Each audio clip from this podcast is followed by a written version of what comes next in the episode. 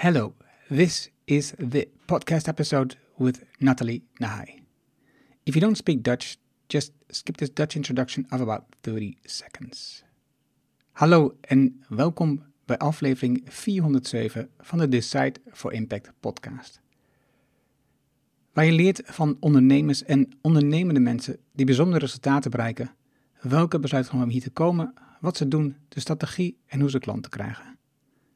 Mijn naam is Erno Hanning en ik deel mijn opgedane kennis, ervaringen en expertise met jou. Ik coach ondernemers zodat ze besluiten nemen om een impact te groeien. Vandaag het gesprek met Nathalie Nahai. Nathalie's background in human behavior, webdesign and the arts offer a unique vantage point for which the, to examine the complex challenges we face today. Her best selling book, Webs of Influence The Psychology of Online Persuasion, has been adopted as the go to manual by business leaders and universities alike, and her new book, Business Unusual Values, Uncertainty, and the Psychology of Brand Resilience, has been described as one of the defining business books of our times.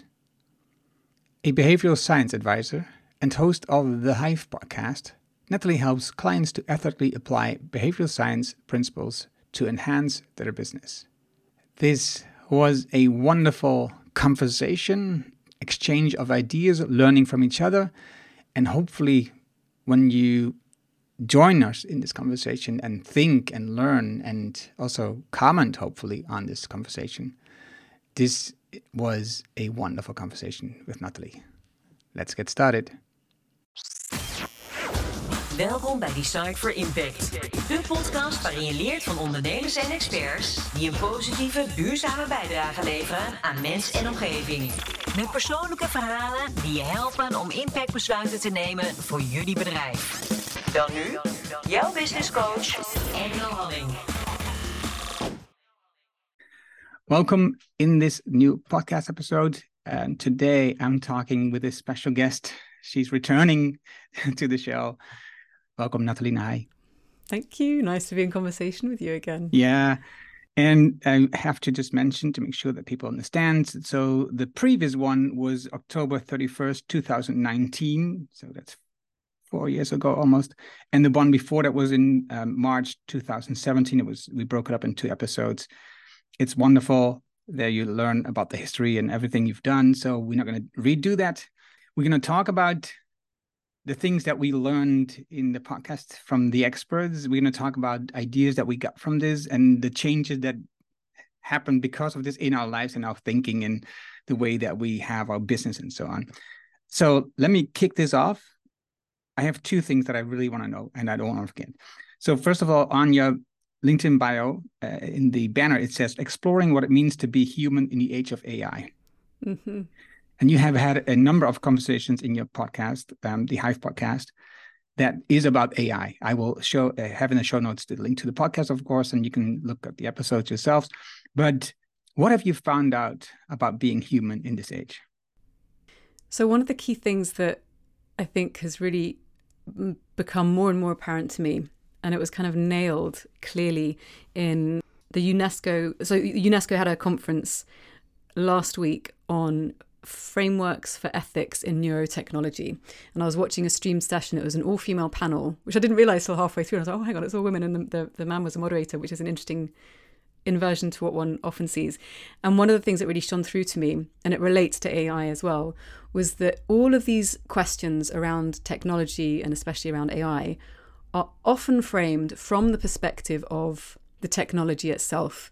And what I really got from this panel and from the other interviews that I've had with various people on the show is that actually it's not about the technology itself. That's kind of the kind of it's the lens through which we're looking at it. And actually, the problem that we're trying to solve is a social and cultural one, which is what is it that we care about as societies with different values, different cosmovisions, different backgrounds, different resources?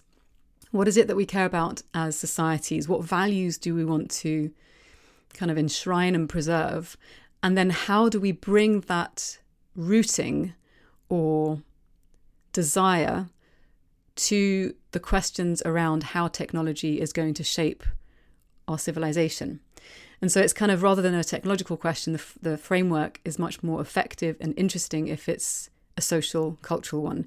And from that perspective, rather than legislating for things like specific technologies, you would legislate for the impact of those technologies and potential harm. So, for instance, to give a very rudimentary example, which is quite that I find quite useful, you don't say you can't have a hammer because you could smash someone's head in.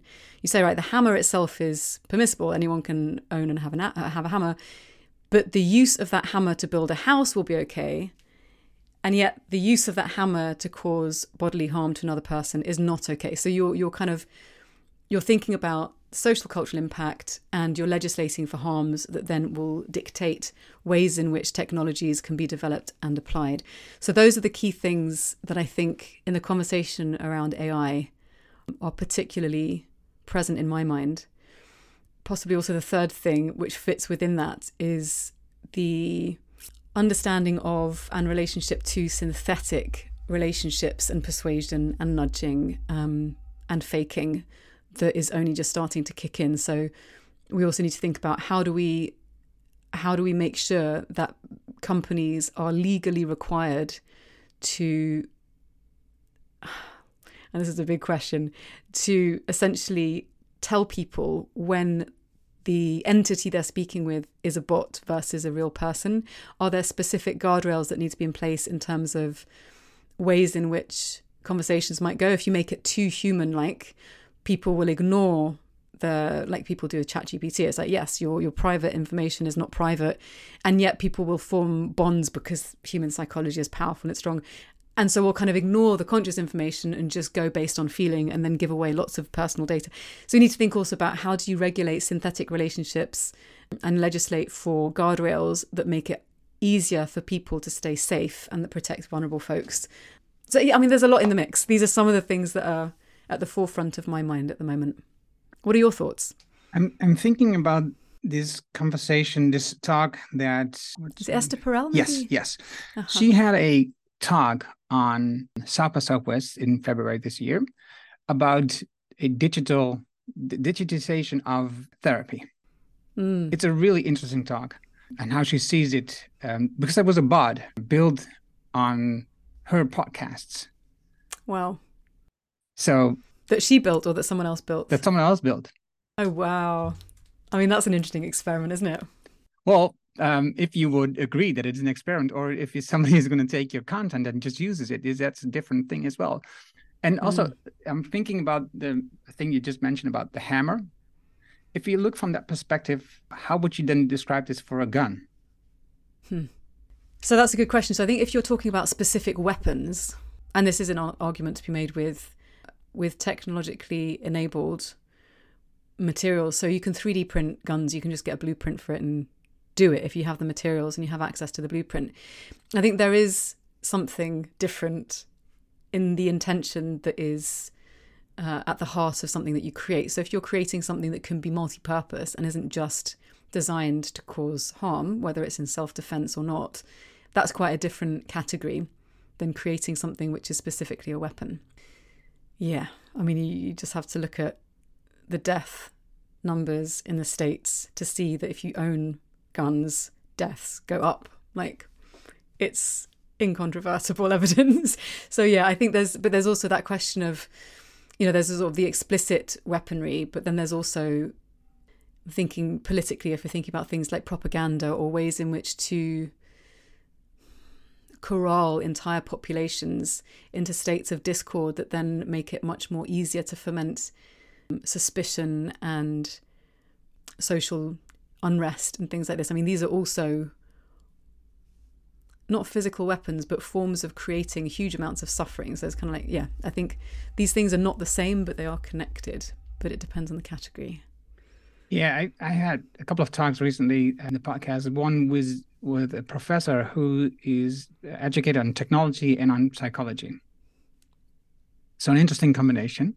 Mm. And what he says is if the situation that we are in today is not caused by the monetary system or the capitalism or anything, it's it's caused by technology. Hmm. The way that technology works is it will just uh, want to grow uh, from itself. So, for example, if you, and he, he gives an example of a city, if you have a city like Amsterdam that wants to grow, because uh, if you grow, you get more people and you get more young people, and then you have more companies who can use those young people. And so, what it does, it will it will attract people from other cities who will um, stay smaller, right? So, or actually um, degrow. And mm-hmm. so, I cannot explain exactly the theory that he mentioned, but the idea is that technology in itself is the cause of what we are in today. And I think that is an interesting theory that we're looking at. For example, if you think about the whole idea of AI and the companies that are working on today, and the way that we should regulate this maybe, is that in general that we let companies develop these technologies without really thinking through the effects right hmm. so about what the for example facebook started as a nice network for people to connect but at some point it influenced people's ideas actually it influenced the uh, election. Yeah. And and that's harmful, right? So it yeah. it, it started with a innocent thought, and it became um, a machine which was unstoppable. Well, then let me just add something to that because, and here's the thing, like, so there is something about, so the original Facebook was basically a hot or not profile or like platform to profile women to say, are you hot? I mean, it was the guy's a twat. I'm sorry. It's just like, you know, if you go in with a sense of we're just gonna rate women and i know that we judge one another i'm not saying that that in itself is bad or right but i mean he is not someone that i would consider even remotely wise and if you if you go in with like a 21 20 year old brain thinking oh yeah i'm just gonna say what women i'd shag and I'm, i mean and then that scales eh, the, the the seed of the idea is not inherently a good one it doesn't bode well you know, and then there are examples of like platforms like, for instance, the beloved MySpace. And I'm old enough that when I was doing my music, I had a profile in there that did generate a sense of community. There were platforms, and Twitter back in the day was a platform where, at least for a good few years, there was more generative conversation. I think now LinkedIn is somewhere where, because there is no anonymity, it's connected with your profile. You've got skin in the game because it could potentially mean your income. So suddenly there are higher stakes, so people behave. I mean, this is the whole thing around social shaming. There are certain norms that keep people in check. So if you have someone who believes themselves to be untouchable, who creates something that is widely adopted and popular, and then they're in it because of profit ideas or whatever, then you're going to end up with a shit show. frankly. So there's this, but that's not the only way it has to be. It's just the way that I think our current systems it's a, it's a path that's very easy and very uh, culturally sanctioned. It's like we, you know, we all want to have a roof over our heads, and the only way to do that for most of us is to make money. And so it's the whole kind of like race to the bottom. How can I make the most and make sure mine and and my kind of me and mine are, are safe, or you know, and then it just goes to excess. No one needs billions. yeah, and the question that I'm oh, that I think is an interesting one in this is, what is your enough? Yeah, What's sufficiency? Yeah. So I asked that in workshops and in presentations that I do. So what is your enough? So first, what's your personal enough? Then what's your business enough? So how many people is enough in your business? How many mm. profits? How many revenue? Because mm. if you know that answer, right, and you, you, you determine the answer now, whatever the moment is for you, however big your company is, but determine the answer now, and then comes the tricky part Determine what you do when you get to that point. Yeah. So what will you do to make sure you don't go beyond that that point? Because we always do, right? So if we make mm-hmm. 100 grand, we say that was plenty. That's enough. We can live and have a lot of great things from it. But the moment we're there, we go like, oh, 120 is even better. yeah. That's how it works. Mm. And if you look at, if you really, really go into it and you look at how much is really enough, it's it's it's really low that number. It's mm. so so depending on where you live, but in general, on, on Earth we could live around fifty thousand or even somewhere in some countries like seventeen thousand euros mm-hmm. or dollars. So that's that's a lot less than we think is enough mm. to have a good life, and especially thinking about the difference between making enough and well-being yeah. What can we do to create well being? So, what have you learned from your conversations about well being? one of the things that's come up time and again, and thinking about this thing of enoughness and sufficiency. Um, so someone I really like who talks about this quite a bit is Della Duncan. She runs the Upstream podcast. She's like a renegade economist, and she talks about right livelihood. And I think one of the things that's interesting there is that it's woven into exchange on a more relational level. And so as long as you have a comfortable, and again, this is dependent on what your subjective experience of comfortable is, how many dependents you have, what your sense of precarity is, all of these things. But if you have a sense of sufficiency in terms of being financially comfortable enough, then the question is what are the things that that create that sense of well-being and connection and belonging? And community is a huge one for me. And I think there's something around, and I've thought about this quite a bit, like coming from London, where I was born and then lived for many, many years, and the excitement and the cultural variety and diversity and richness of London, I always thought it was very nourishing and exciting. And you know, my twenties and early thirties, there's a sense of ambition and excitement, and and then coming to Barcelona, which was kind of a an accident. I came for three months and ended up staying, and here we are, six and a half years later.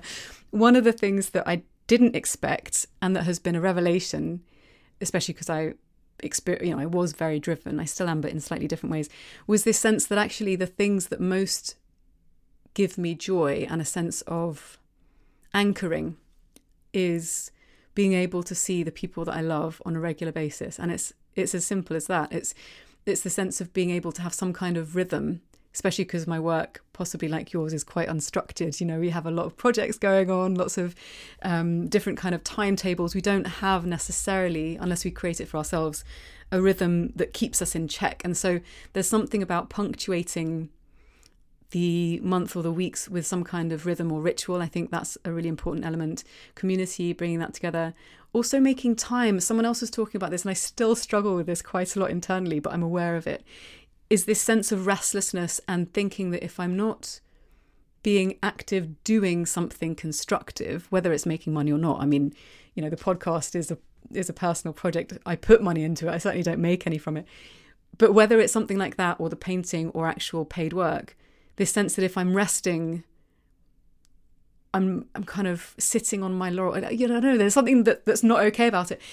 And then thinking about from guests that I've spoken to, the sense of actually deep rest is important. I interviewed um, this amazing woman, Octavia Raheem, and she was talking about her practice as a teacher of yoga, especially yoga nidra, like these more passive, it well not passive necessarily, restful, because they're quite active in certain ways, but this sense of restful, restorative, radical yoga. And it's radical because we're so subsumed into this systemic idea that we have to be productive. If you're not doing something, what's the point of you?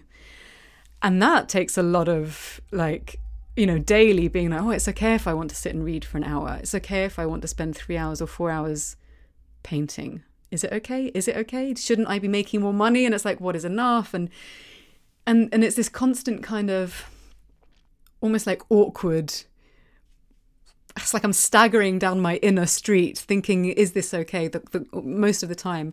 And yet, one of the things that brings me back to that still point, to that anchor point, is community and, and music and the arts and eating together. Is it? I mean, and then also nature, going out and having hikes, all of that stuff.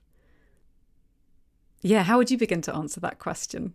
Uh, a couple of things. I have determined what my enough is pretty clearly. So I know what it is, and everything that I do um, is mostly working for building networks or building something, but not building it for money. So I'm I'm coaching for money, and I know what my enough is, and and I don't need a lot of clients to have my enough. We almost paid off our mortgage. Um, and almost is really like one percent is still left. But oh, amazing! Yeah, it's it's it's really close to nothing. That gives already a, uh, like an, a lot of um, mental freedom, right? So you don't have to think about a mortgage anymore. Yeah. And we want to move to a smaller house because it's not just the two of us in the house, and it's too big for us. But you know, the house is is is great. We still love living here, but I think looking at the number of resources we're using that could be less if we just live to, in a smaller house. It's not cheap today because smaller houses are actually very expensive because a lot of demand and not a lot of offering. So as long as it's too too expensive, we will stay in the house that we are in. And what I do in the morning, for example, I go like almost every morning, like 90% of the time, I go for a walk, like 40, 45 minutes or so. And I have this particular walk which goes out uh, over that way. and then I come to this, it's not a park, but it's like an area which is created, but it's far away from a lot of noise. So when I'm mm-hmm. there, it's almost quiet. Sometimes I hear the noise of the of the roads. There's two sides uh, far away, but if the wind is right, you hear the noises. There's a train running by, but it only runs like every 15 minutes.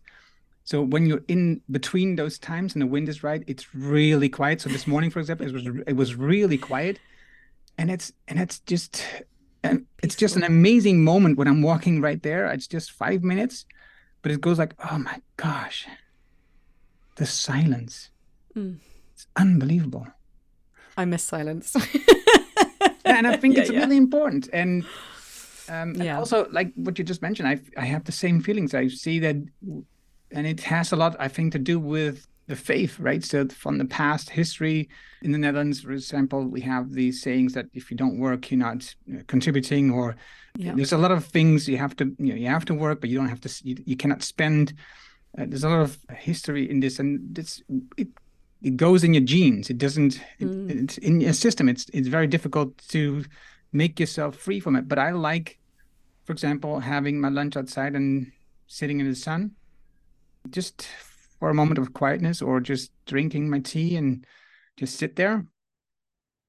And then I also look at, for example, I I, I watch a number of YouTube channels, and I sometimes I watch them a lot, but sometimes I just watch some of them. I just saw this woman that I know does this health experience, and she did the human hmm. whatever system thing, and it's very strict. So you have to drink like a glass with salt, water with salt, and then you have to sit in the sun for ten minutes uh, so that the eye, so everything, so it's it's it's it's a very healthy system.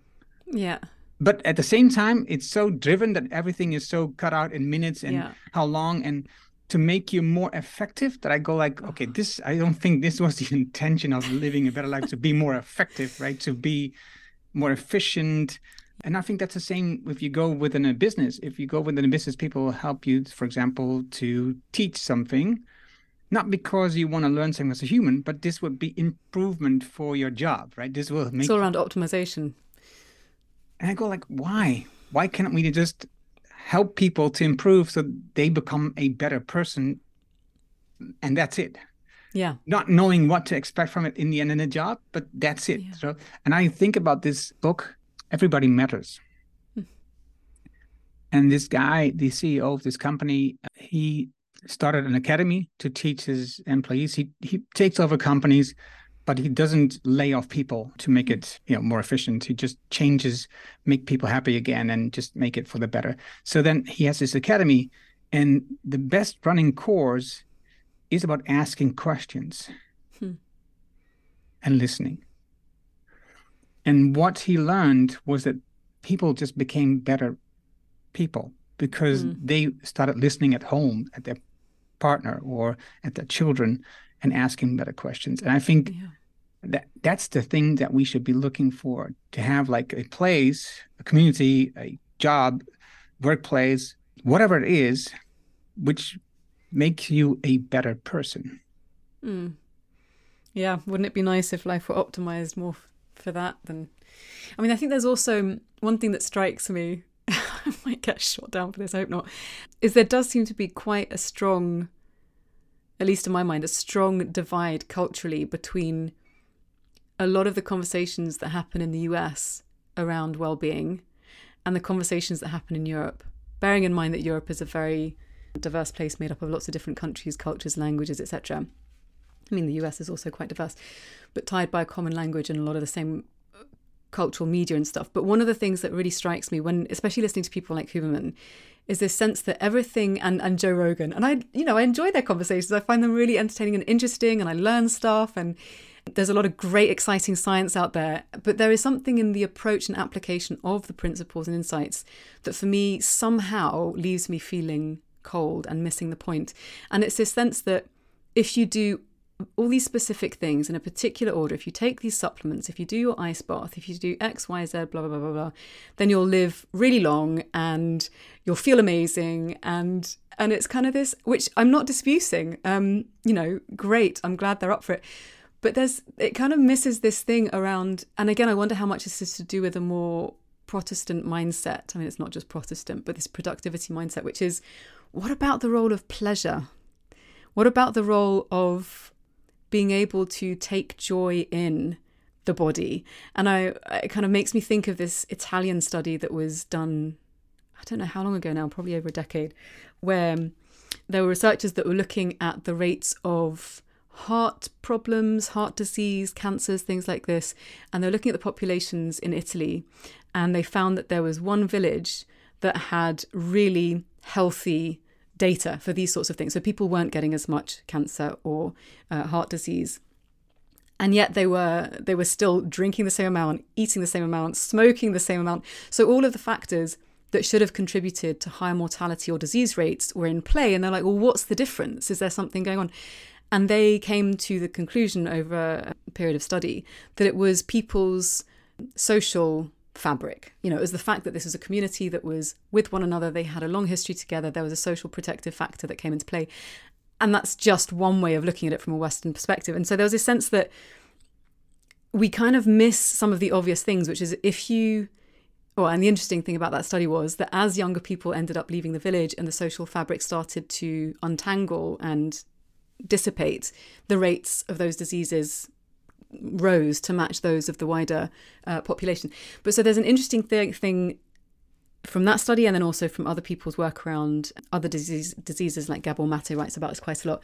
The protection that you are potentially gifted when your social ties are strong. And of course, part of the social ties, certainly in Europe, certainly in Spain, is going out and having you know, pinchos or whatever, and that's high fat food, often with several glasses of wine, way late into the evening. No one's fasting or like, you know, so it's kind of, it's not to cast aspersions on that, but it's just to say there are a plurality of ways in which we can experience well being. And and I think being super strict about these things and constantly optimizing for efficiency, productivity, longevity there's also a question around why, what for, and are you giving up or gaining? Like, what are you giving up and what are you gaining? And everyone's answer will obviously be different to that. But I am certainly someone who prefers to indulge in some of the pleasures. And uh, yeah, I don't know. I think you only get, as far as we know, you only get one life. I don't want to get to the age of 90 if I live that long and think, oh, I wish I'd had a few more late nights with my friends around a fire or, you know, no one misses extra work that they didn't put in. I don't know. I'm also thinking about the blue zones in the world, right? So mm. people in general, there are more centennials in the blue zones than than on average, and it's like there's what is it, seven zones I think, or five? I'm not sure what it was, but um, it, it's Greece, there's um, islands in Italy, there's uh, Japan, um, of course, um, Florida, uh, because old people move there. Um, but the other ones, that's just has a lot to do with community and community often was related to religion because they go to mm-hmm. the church, for example, together. It was that people lived longer together, so more generations lived mm-hmm. in, into one home, so that um, the elder people would take care of the younger ones. And so, for example, we today here in the Western world are so atomized. yeah, we are dependent on systems, on external parties to help us. For example, when we get sick or when we get older, yeah. we don't move along as good as we used to. We need stuff, people to help us, and and in general, they're not our relatives because they are busy working, making their money to make sure that they have a living. Yeah. yeah. So I was thinking about what you said in the beginning of of this conversation was you said so your ambition you're still ambitious but it changed hmm. what changed i think it was getting plugged back into the art and then to the music which from a very young age I was always drawing it as my first love and then music came second. And I think when I hit my mid 20s and I was because I was a professional music, musician for many years and recorded albums a multi Grammy award winning producer in the States. I was getting attracted, uh, or I was getting conversations with labels and like the music nearly happened and then it didn't and it was a heartbreaking thing.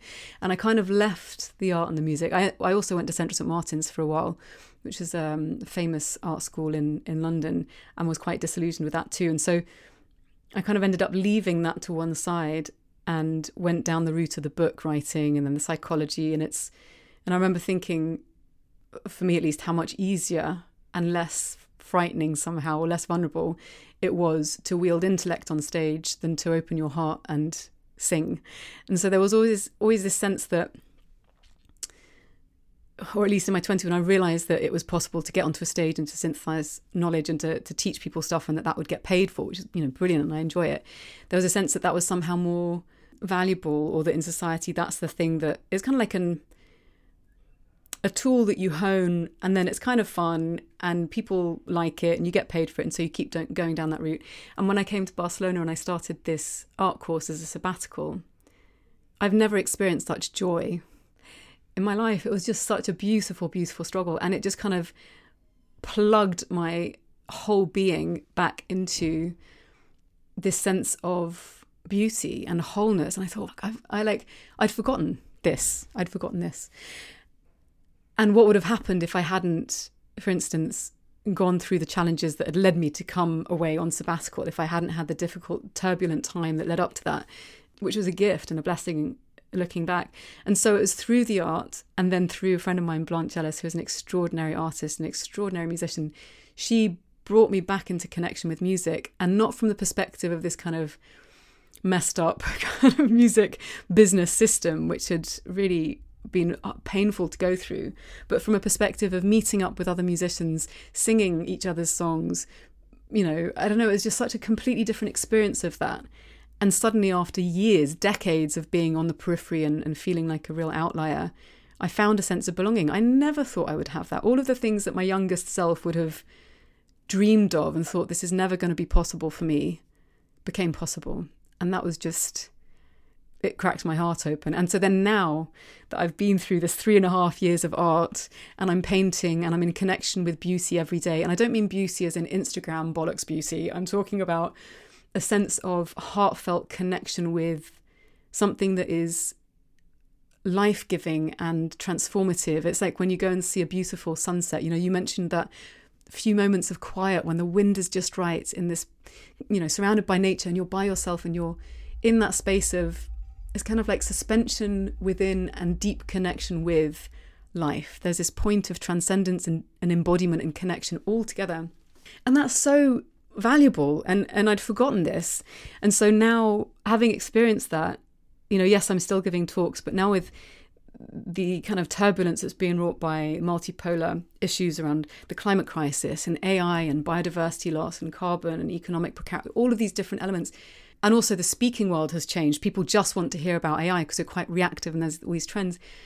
It's kind of left me thinking, hang on, there is something that is much more, that's calling my attention much more deeply, which is around a deeper rooting of what does it mean to be alive in this moment. And you mentioned before we started recording this, what was the way that you framed it?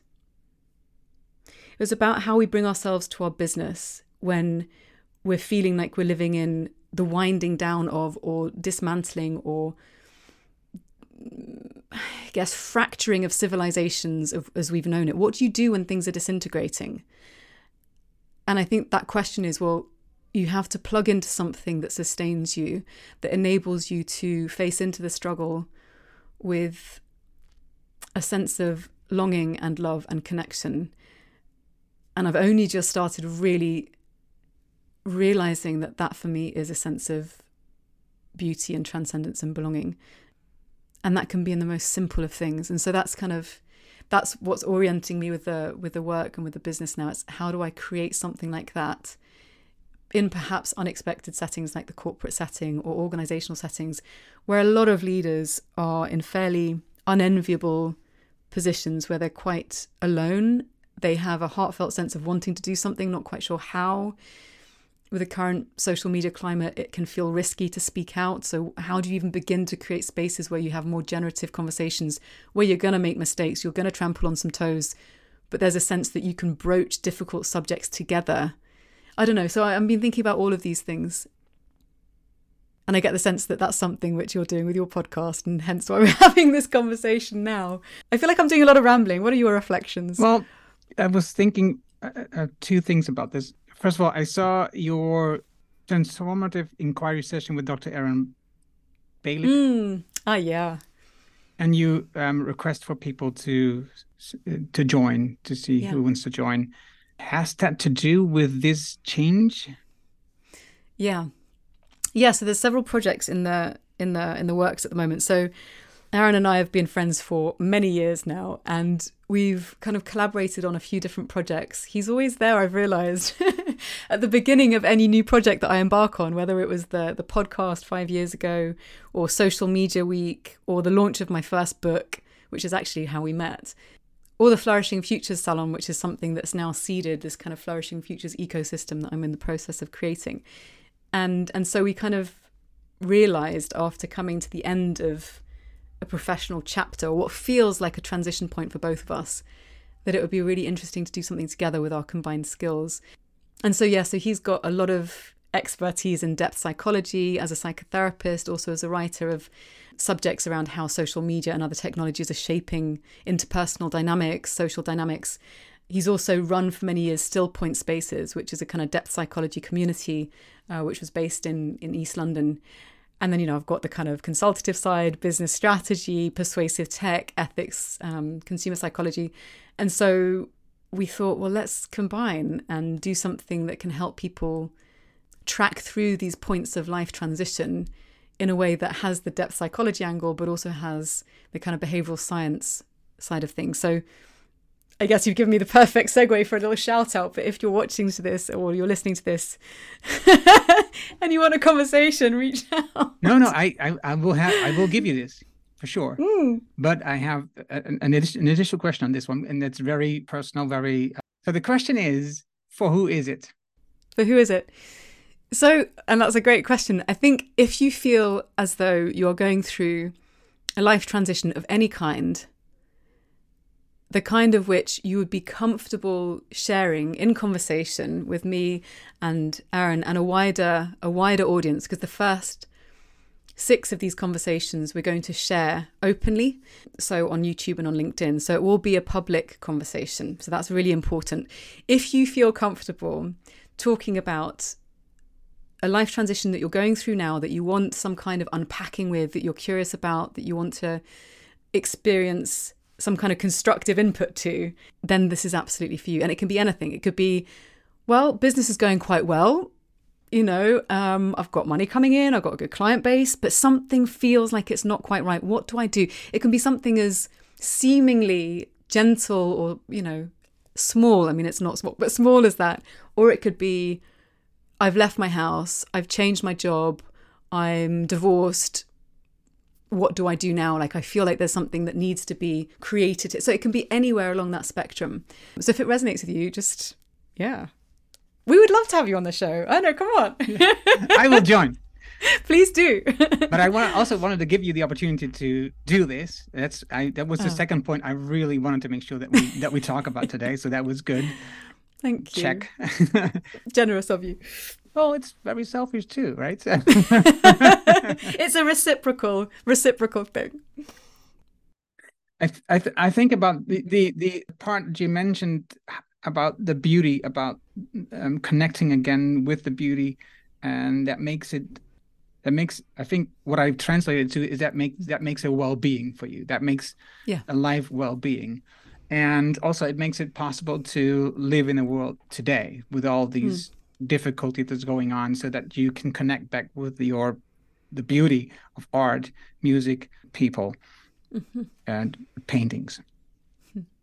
and i would add and is uh, what i've also seen in several conversations but also in updates on linkedin and so on for people is if you do something. So one of the key words I wrote down for this conversation was civil disobedience, right? So, mm. for example, if you uh, join Extinction Rebellion and go on a strike and sit on in the Netherlands on the street because we have mm. the government who's supporting still oil with um, tax cuts, right? So that's oh. a lot of money that's being not taken in and also that they can sell their oil for cheap. And they have been on strike a couple of times and the numbers of people is growing. But what you see is when you do these actions, even if they're small, right? Even if you're like not sitting on the street themselves and being getting the chance of being arrested and get a, a record on, on, on on your label uh, saying so you, you've been arrested. You mm. don't if you don't if you don't can use it, you can be at what they call at the side and support these people. So because they are, they won't be arresting you. A, a large chance that they don't. Or for example, this woman who's in I, I don't remember her name, but she's in a lawyer and she's taking on these companies, for example, and how they do their PR and saying uh, hmm. false mm. things in the PR, which are greenwashing. Yeah. So doing things to contribute to a future that's different or better. Yeah. That also helps you, even if it's small, it helps you to, you know, have a feeling of hope and not just being hopeless, right? Or just yeah. feeling terrible. Yeah, I, I, I won't say hopeless, but, you know, feeling that it doesn't matter what you do because mm. it will, we will go to shit anyway, right? So that's, that's, mm. that feeling is not what you need in a daily life because it just makes everything for you and everything around you like worse. A, yeah worse like a bad place to be. So i would I, I i i love what you just mentioned about you connecting again with beauty in the way that you described it. For me example that is like having like rhythm like doing my walks and doing exercises running running is an, an, a really good feeling for me. But also i write down I, I have stopped doing that but i i wrote down for a long time like 10 things per day which um, i'm grateful for mm. and it's and it's a weird number i know but if you start writing down 10 things uh, every day in a while you see that it's not big things that really you, uh, you're grateful for you have all these small small things like yeah. for example preparing dinner with my wife or mm. eating together right so and when you do it often enough i've noticed that if i'm want to continue to work because there's always work to do. Yeah. like sending somebody an email just answering something doing this. There's always something to do how you feel but then i go back oh no right.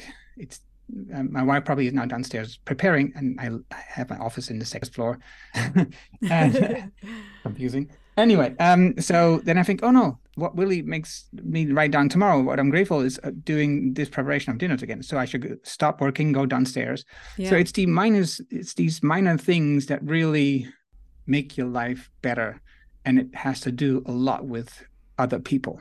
Yeah. Right? So feeling connected doing things for other people helping other people. I think actually that is probably also why i have the podcast. One mm. is because i'm very curious i want to learn but second is I want to give these people a platform to help them to bring out their message. Even if mm. I just have an audience of one, it's one more person who listens to their story, and I, I that's what I like. Mm. Hmm. Mm. Rambling. But there's something about uh, something you're saying about um, the the hope. There was um, so two things. One is that and I was talking about this with a um, wonderful chap called Paul Skinner, who runs MarketingKind, which is for marketers who want to have a positive impact in the world, who don't just want to be selling people stuff they don't need, but but actually want to use their skills towards a more flourishing future for people. And one of the things that we were talking about was um, ways in which to think about the future. And he was asking me if I was optimistic. It depends on the day, but there is something around how, if we look back historically, we're really bad at predicting what the future will look like. There are some things that you can say, yes, okay, back in the 1930s, we knew that the climate was going to become more unstable and inhospitable if we continue with fossil fuels. So that's there are things that you can point towards and say, okay, yeah, absolutely. If we look at the data, this is a likely this is likely to be an increasing risk and what have you. And yet, when it comes to innovation, when it comes to shifts in civil and social order, there aren't always ways of predicting how the future will be. So I think when we're thinking about and this is a loaded, loaded word, but I was listening to a, a, podcast around mythology called Living Myth by Michael Meade.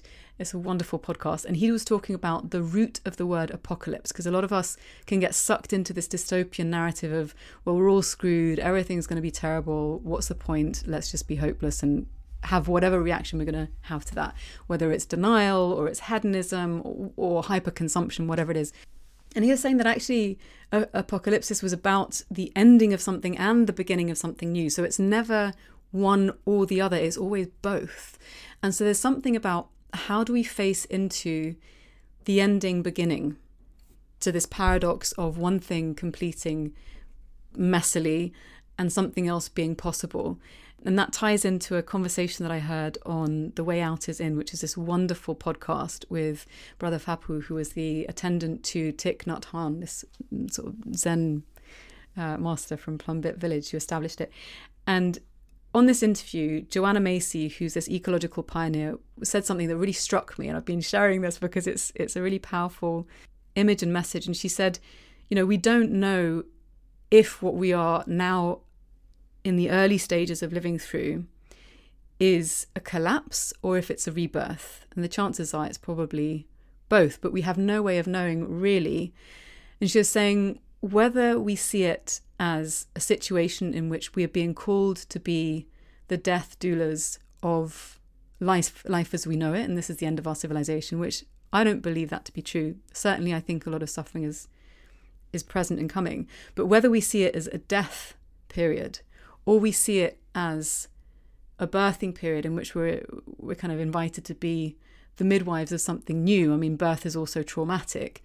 Nonetheless, isn't it extraordinary to be able to show up with our presence and attention and love and skills to to be stewards of this time or to be attentive to it. And I think there's something in the, the nature of how we show up to this moment in the work that we do, in the partners that we are, or friends, or family members, or stewards of the living world, or whatever it is, there's something around that which I think is really, really important because you don't know.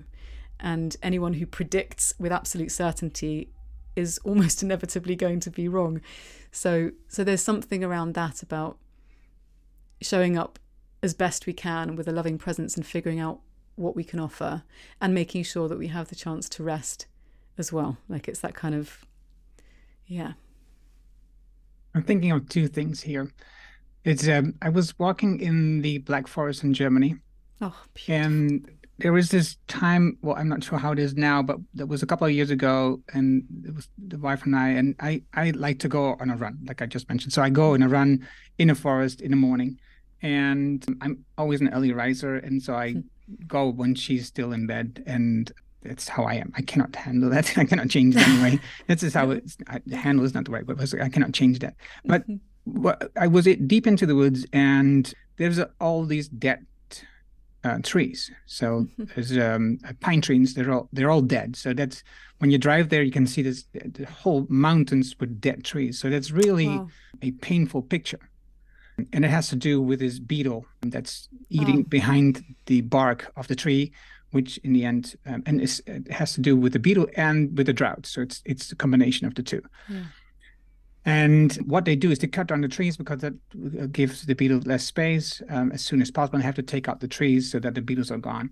But there was a sign in German, but it said, "You don't see a dead forest here. You see rebirth." It doesn't. It didn't say that, but it was like mm. just what you mentioned. You just see a new forest starting right here. Mm. I go like, oh my God, that is an interesting point of view. I've been looking at just as a dead forest, as a as a problem, but it's also it's also the start of a new forest, new opportunities of new life.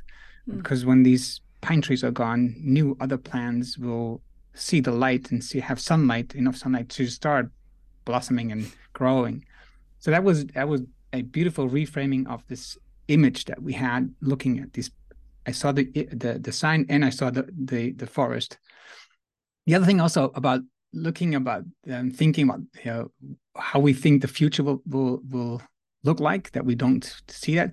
And it was like in i'm not sure it was like 1910 or 1890 somewhere they talked about the horse manure in the streets of new york that yeah. if we would just keep um, getting more horses, the manure would like be like three feet, four feet. So there was too much manure that was impossible. and that's something that we laugh about now because you think yeah. that's that's just stupid. That would never happen. But looking back at the time when they said um, like coal would in the end also um, be contributing to the heat, that's also from 1920 or 10 something. Already somebody said that. Mm. And the same has been said before from oil, also by oil companies in the past. Now we can look back and say, oh, yeah, they were right. But that's just looking back with hindsight. So looking back, then we can say, yes, of course they were right. And we still don't know how to change it. But mm. we have no idea about what the future will look like. We may have an indication for the next couple of years, but you know, like Corona um, happened, and so many things just changed in an instant, in a couple of months. It was just unbelievable how how it yeah. impacted our lives. So I think that, and I love um, the book uh, by the Black Swan about these, you know, instances which we have no clue of happening, and it will just have a great impact on what we do. I I want to uh, also make sure that we don't run out of time of your time, but I want to have one more topic that I think uh, you know something about. Is about the I'm not sure though, so I'm just asking now. Go for it. The modern monetary theory. Do you know that? Not under that label. Go for it. I'm not an economist. no, no, I no, I know, but it, you had conversation with people uh, on these topics about cashless society and uh, alternative forms of economics and things. Yeah, well, this is about the. It, has a great relation with the deficit myth. A book by Stephanie Kelton. I wrote it down. So um, I had a, I had a conversation with Aaron Rembrandts uh, just this Monday. Wonderful person who writes great articles on these topics about the monetary um, system. And the modern monetary theory in general talks about that the way that we look at the government and deficit and money is that we see um, the government's money like a household book, right? The same as our own household book. So there comes money in, there comes money out. You have maybe a debt which you need to pay off at some point. So, for example, you loan for a house, you know that you have to pay mortgage, but at one point you will need to pay off the mortgage, right? So mm-hmm. yeah, that's the income, cost, maybe a debt, right? So yeah. that's that's the rule, but it's not the same for government. So, and we've saw we we saw this during the pandemic, right? So, mm-hmm. it was suddenly possible to help all these people who hadn't didn't have a job, all these companies who couldn't work um, with money from the government. Some had to be paid back, but some of it just was a gift. Helicopter money, for example, in the US, but also here in Europe, same happened. So the the system is different for the government. It is not the same, but it makes just a logical story if we think it's the same.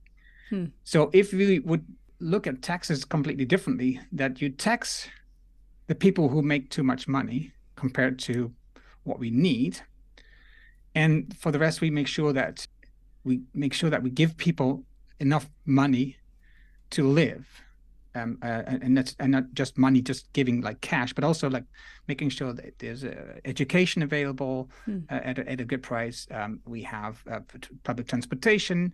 We have um, taking care of kids if you need to work right? Um, child okay, um, childcare. childcare. Yeah health health is taken care of that you uh, if you go to a hospital you don't have like huge monies to need to pay no everything is taken care of.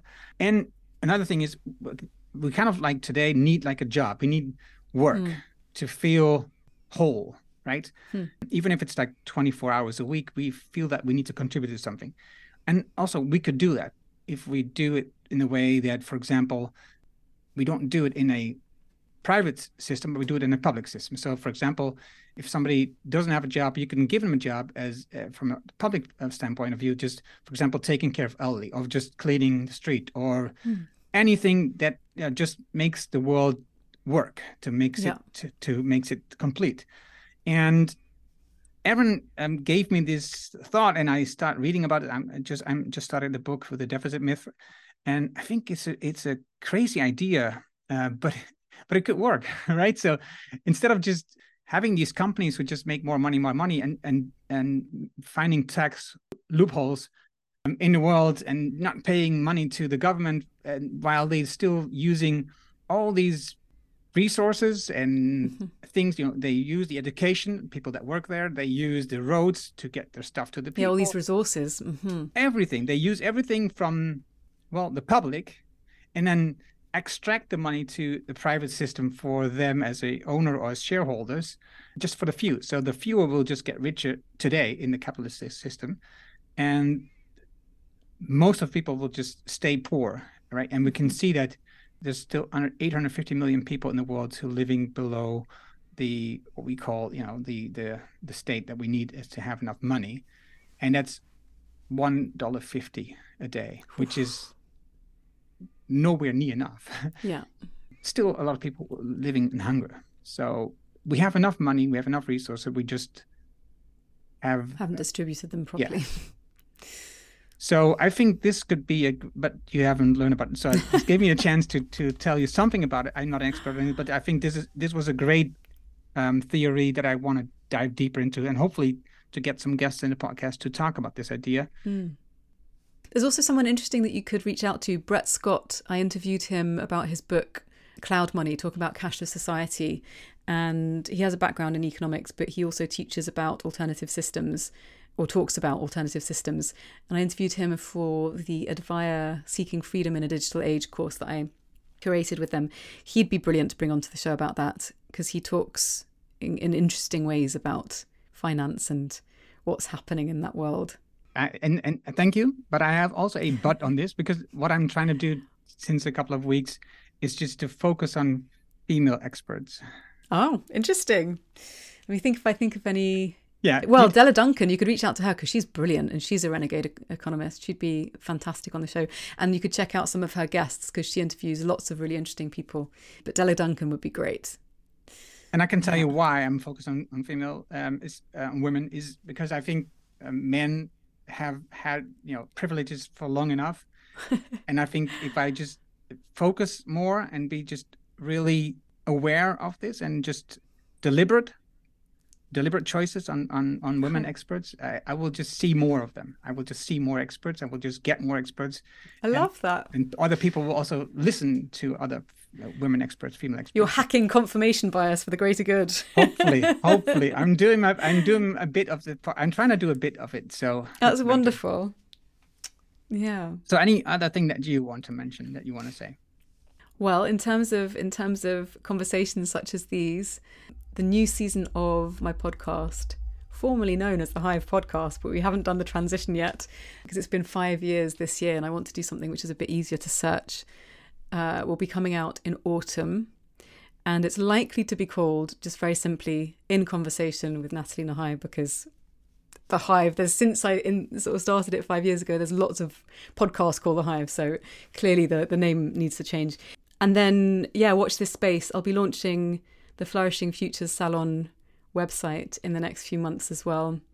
And um, if you're listening to this and you want to find out more about how we can have conversations that enable the possibility for generative solutions, deeper questions, especially within organizations, corporate. So, how can we step into leadership that enables us to connect with a deeper set of values? That's something that I'll be launching fairly soon. So, watch this space. And if you want to check out my art, which you're welcome to, I'm on Instagram at Nathalie Nahai. So have a little look. I'll make sure that the link's in there. So, Flourishing Future Salons yeah. and that's I, I guess is like a reference to the salons that that in, in the past from Paris, uh, Paris and so on. Yeah, so Paris, Italy, these kind of hubs for cultural and political change in which people would come together, and often they were run by women, and it was one of the few domains in which women, prior to being able to vote, had influence and power and were able to to constellate interesting minds, and it gave birth to all kinds of movements yeah, so I'm kind of giving a, a, nod and a wink to all the all the women that came before. but also, I'm interested. So, is this going to be online or is it going to be physical? Well, I mean, I suppose it could be online, but I'm very interested in physical, embodied, around a dinner table kind of experiences. And then when it comes to putting it into a more um, corporate or organizational domain, panels which are highly facilitated, no tech, no titles, you're not allowed to status swing. And it's addressing a core question around how do we conceive of and create flourishing futures for all. So that's kind of that's kind of the premise. And it will be through four lenses. So the lens of technology, nature, society, and the arts. And it's modeled off of a couple of small personal Flourishing Future Salon dinners that I've run um, in London and that I'm starting to run in Barcelona. So, yeah, watch this space. I'm looking forward to that. Oh my gosh. I think um, I can copy maybe some of that and see how we can we could do, do it together in the Netherlands. I mean, I am looking for collaborators. Oh gosh. Co-hosts. Yes. Yeah, so if you want to do one in the Netherlands, Oh, let's have a sounds- chat about it. Sounds so interesting. Well, I think, there's a lot of synergy there. first of all, of course, I'm going to join the uh, thing with Dr. Aaron Balick, Transformative Amazing. Inquiry Sessions. I'm going to join that to uh, make sure you see my inquiry coming in. Can't wait. And I um I really again enjoyed this conversation. I think it was Mm. informative. I learned from you, and hopefully you learned from me. too. Likewise. Yeah. Yeah, and and I think that's what this is all about. Yeah, like the salons. I think. Last thing I want to add here is is um this what I've learned from a colleague was she went to sessions and it, she talks about warm data. Hmm. And it is about knowledge doesn't come from capturing uh, and reading books on your own. It comes Yeah. from conversations with other people. So Yeah. you can think about having knowledge and then like a cloud above your head. Hmm. But it, it- not a lot happens there. When you have two people, when there's a cloud in the middle, because of the Mm. discussions you have, that's where knowledge really happens and bursts and gives you ideas. So that's I I, think that. what this all is all about is all about having these conversations and just creating new knowledge and new ideas. So thank you again for this, Natalie. Thank you for the opportunity. It's lovely to be uh, to be back with you, and I'm looking forward to hearing more of your conversations going forward. Dat was het bijzondere gesprek met Nathalie. Je vindt de namen en links die we noemden in het artikel dat bij deze uitzending hoort. Ga daarvoor naar decideforimpact.com slash show 407. Wil je vanzelf automatisch de volgende aflevering van deze podcast op je telefoon ontvangen? Dat kan heel eenvoudig. Heb je een iPhone, dan zit er standaard de Apple Podcast app op. Open deze app, zoek daar de Decide for Impact podcast op en klik op abonneer. Heb je een Android-telefoon? Installeer dan eerst bijvoorbeeld de Player FM app. Zoek daar de Decide for Impact podcast en klik op abonneer. Dankjewel hiervoor. Heb je een vraag, opmerking of reactie over dit gesprek met Nathalie of over de podcast in het algemeen? Stuur dan een e-mail naar podcast@decideforimpact.com. Ik hoor super graag van jou. Wil je leren hoe je focus en energie vindt met jouw innerlijke kompas? Hoe verbinding in je team het verschil maakt? Hoe je vertrouwen krijgt in je collega's en hoe je een moedig mens wordt. Download dan het boek Impact Besluiten waarmee je nieuwe medewerkers aantrekt op decideforimpact.com. Dit is mijn nieuwste boek en je downloadt het daarom nu gratis. Je hebt zelfs een e-mailadres nodig. Vraag jouw boek nu aan op decideforimpact.com. Ik weet je hebt een volle agenda, je leest het in één avond tijd. Dankjewel voor het luisteren en graag tot de volgende. Dankjewel voor het luisteren naar deze aflevering van de Decide for Impact podcast. Ga voor jouw volgende stap naar decideforimpact.com.